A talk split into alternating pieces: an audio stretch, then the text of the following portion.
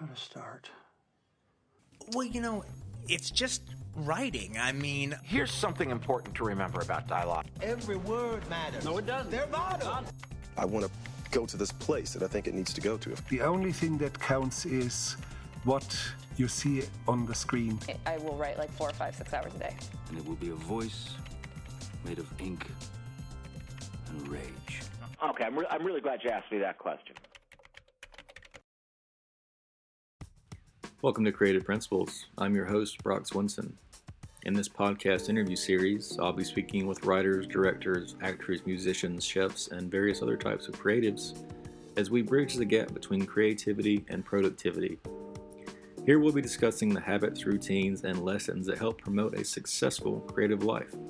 If this is your first time listening, make sure to subscribe on SoundCloud or iTunes. Make sure to also check out Freelancer Class, where you can learn how to become a freelancer full time or part time. The online course will teach you how to make money online as a writer, marketer, designer, virtual assistant, accountant, or salesperson. Stay tuned after the show to learn how to get access for free to this $99 valued freelancer course, along with some other free items on our website, creativeprinciples.live. Haley Joel Osment's career started at a very early age. By chance, he was cast in a Pizza Hut commercial, which led to being cast in the final scenes of Forrest Gump. Soon after, he was on sitcoms and then earned an Oscar nomination for the horror classic The Sixth Sense. In this interview, Osment talks about his early appreciation of the craft of being an actor, lessons from icons like M. Night Shyamalan, Steven Spielberg, and Robert Zemeckis, the luxury of preparation time on set, his decision to come back to film after school, and what it's like working on comedies with Will Ferrell and Kristen Wiig. In his latest film, Clara's Ghost, Joel stars as Joe. The official description reads Set over the course of a single evening in the Reynolds family home in suburban Connecticut, Clara's Ghost tells the story of Clara Reynolds, who, fed up with constant ribbing from her self absorbed showbiz family, finds solace in and guidance from the supernatural force she believes is haunting her. If you enjoy this interview, join thousands of viewers for the new YouTube series Creative Principles, where we break down and dissect new films, series, and more. My uh, uh, father studied theater in college and initially moved out from uh, Alabama, where both he and my mom were born, uh, to California to run a uh, theater on Santa Monica Boulevard in the in the 1980s. So there was that tradition already in our family. But my particular uh, first experience with it was basically an accident. I was uh, shopping with my mom at IKEA in Burbank, and they had a uh, little casting table uh, at the entrance of the store where they're taking Polaroids of kids for a, for a casting office, and somebody picked that photo off a a pile and called me in for that first commercial, which was the Pizza Hut one. And then by complete chance, the casting director for Forrest Gump saw that commercial, called me in for that audition, and then uh, this thing sort of took off from there. So sort of a, a couple of random events that uh, that sort of got the ball rolling. Feels like a very uh, lucky beginning. When was it that you kind of started to just, you know, you knew a lot of kids is just the main thing is to know your lines. And when did you kind of realize you kind of had something more where you understood the character, motivation, things like that? Sure, it's yeah. When when you're that young, it's it's too early to, to truly appreciate the craft for what it is. But I was lucky in that I I had my dad as a guide, so that even when I was younger, you know, if there wasn't a big sort of theoretical understanding of it. He was working with me on studying the script and memorizing lines and and and all that stuff. But I think it was probably when I I worked on a couple of sitcoms uh, starting when I was like six years old and everything, and that was an exposure to the um just the routine of sort of putting out a show and, and, and having uh, just sort of seeing the mechanics of it and becoming more aware of what the industry was like. And I think that sort of culminated in when The Sixth Sense happened when I was 10 years old. That was the first time I think I could sort of appreciate the, you know, complete uh, uh, process of acting and, you know, having a, a lengthy relationship with the director and, and other actors and it feeling like a, a collaboration and everything. And uh, I learned things on uh, that movie and, and the ones that followed that uh, are still valuable to me today. Yeah, you worked with some giants like uh, M. Night Shyamalan and, and Steven Spielberg. Were there any specific tips that kind of still stick with you or that you passed along to other actors? I don't know if there was specific tips because so much so much of that work is uh, is specific to the to the project itself and everything. But with both Night and Steven, it was the value and and you know what has proven to be a luxury in this business of of uh, a lot of rehearsal time. Because on both of those movies, with Steven, you know, we were out. The Jude Law and, and uh, Frances O'Connor and I were out at his house in the Hamptons. You know, just having the time and space to go through the script and to talk about the genesis of the project that he had with Stanley Kubrick and uh, practicing the physicality of of uh, things and everything, and just the just seeing how and then Night, who was 28 years old, I think when when we made The Sixth Sense, his ability to to develop those relationships with actors bring us into a hotel room and just sort of rehearse, you know, for weeks before we started the movie. Uh, that's something that I, uh, that's really the way that I make in movies these days, although you don't always get the, the time to do it on certain independent films. I've read some other interviews you did where you said that it was kind of a, a, fortune that that movie was rated R because a lot of your friends didn't see it. So it wasn't really, you had a pretty normal childhood as far as that goes. I've read that your, but your sister was in like the Spy Kids franchise. And if you, was that different for her to be, did you guys have different perspectives on things growing up as actors? I think so. She, yeah, because she worked on that in Hannah Montana, which is a very different audience than the audiences for some of the films that I was best known for. And so I was able to go off to college in New York and, you know, people knew who I was, but um, it was different for my sister because she when she went to college, it was a lot of the kids who had grown up with Hannah Montana and everything. So I think it was uh, more of a challenge for her to keep her privacy and everything, where I was sort of able to be somewhat anonymous in uh, in New York, where I still live part of the time. Um, but it's you know the trade-off with that is that all those years she spent on those shows uh, is just great uh, experience with comedy and in working on her subsequent shows and everything she's just really funny and you can you can tell she's very experienced in uh, in doing that kind of stuff so I think we both ended up in places that uh, that we're happy with. Was there any uh, you know fear or hesitation to come back, or how did you kind of decide that first project after you finished school and everything?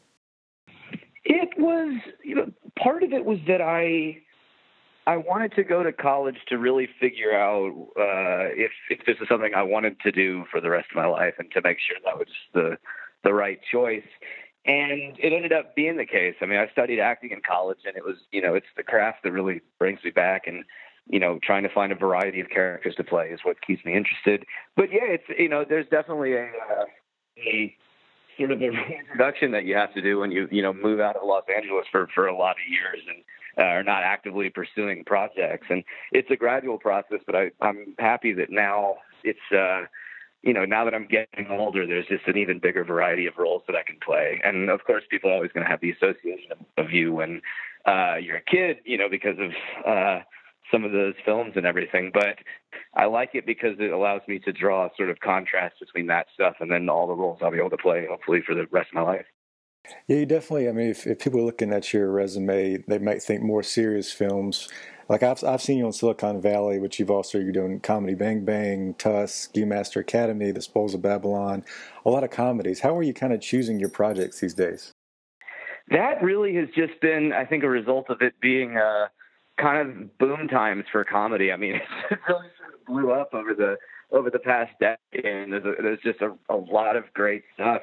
And with streaming and everything, and the, and the way that uh, people watch stuff has changed, so that a lot of the you know most of the shows that you're seeing in pilot season and everything are coming out of comedy and everything. So I still love doing dramatic films and uh, and enjoy doing you know sort of more offbeat independent stuff and everything. But a lot of the times it comes down to being able to work in Los Angeles on, you know, something like Silicon Valley. And some of the more serious scripts that I like are on the road and, you know, Carolinas and Texas and everything. So it's it's sort of striking a balance between being on the road all the time and working closer to LA.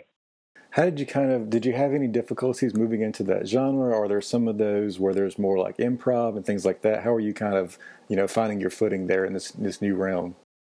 It uh, it's true that I I didn't uh, uh, I didn't do classes at, at UCB and all this stuff that a lot of actors in comedies now do have experience with. There's a lot of people who come from podcasting and improv and stand up comedy and stuff like that. Uh, which is not something that I have uh, really a background in. But the great thing is that working with really great improvisers, they really sort of bring you up with them. I mean, I was a little nervous going in on Spoils of Babylon, working with you know Kristen Wiig and Will Ferrell and everything. But the one of the many wonderful things about them is that just being in the scene with them, they they really just make you a better performer. They just are, you know, the feeling is is so positive, and they're just such funny people that you really can just roll with the momentum. I wish we could have made Spoils of Babylon for ten straight years. so let's talk about your um, the new project that we're promoting today. How did you kind of get involved with uh, Clara's Ghost? I have been friends with the Elliott family for uh, at least five years now because Abby and I um, met on a film called Sex Ed in 2013. And the writer of that movie, a friend of mine named Bill Kennedy, he and Abby, after meeting on that movie, ended up getting married uh, at the Elliott family home that appears in this movie. I was at that wedding, and I think that was where Bridey saw the complete project and all of her ideas sort of coalesce for the first time. So there's that sort of um, meta background to this project because we went back and shot it at the house, and the story has is sort of an alternate universe version of uh, all of the people in real life. So it was a, uh, definitely a unique project for that reason. How do you kind of uh, tell us a little bit about the film? Like, how would you describe the genre?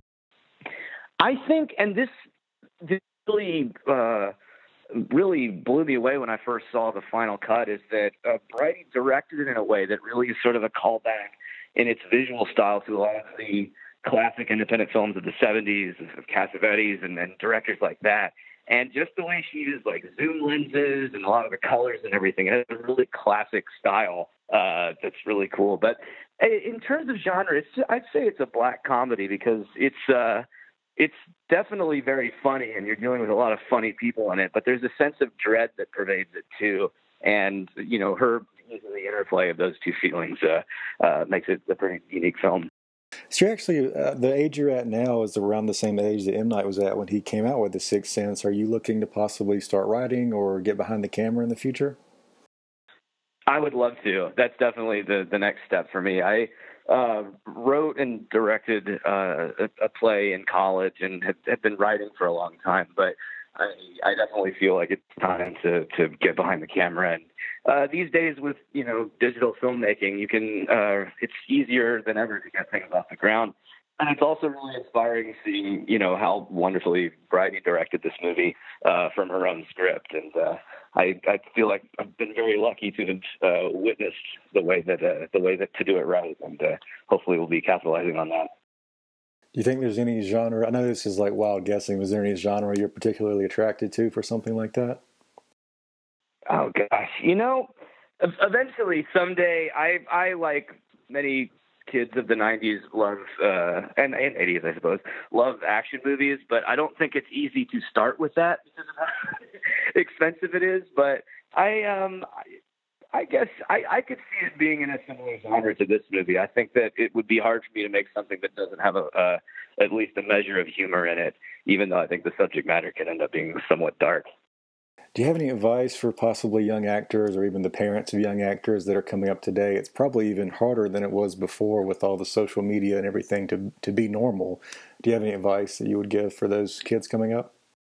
It really is, and I, I think it's tough for all kids coming up today to get through those childhood and teenage years with all of the intrusions of social media and stuff like that that seem to be stressing everybody out more and more each year.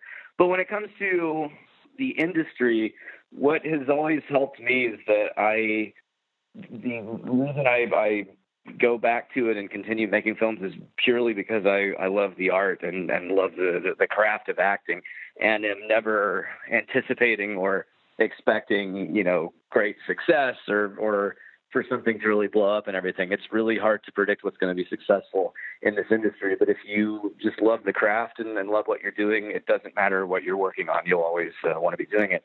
I uh, one of the many actors I look up to is uh, Bryan Cranston, who has said I think as much in, in his book that just came out, where uh, you know he was 40 years old and didn't care if he was going to become a big star.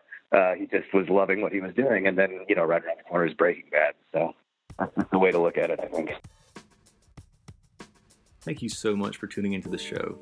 Before you leave, don't forget to sign up for the weekly newsletter where you also get free access to the freelancer course, Master the Freelancer Mindset. This system will teach you exactly how to find clients online, which includes step one, the psychology of the mindset, step two, how to create a killer profile, and step three, how to find quality clients. This online course is valued at $99. It can be yours for free.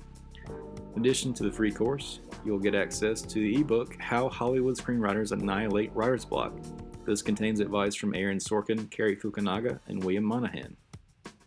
You can find all of this and more on creativeprinciples.live Visit the website for new interviews, articles, and the daily blog. That's creativeprinciples.live.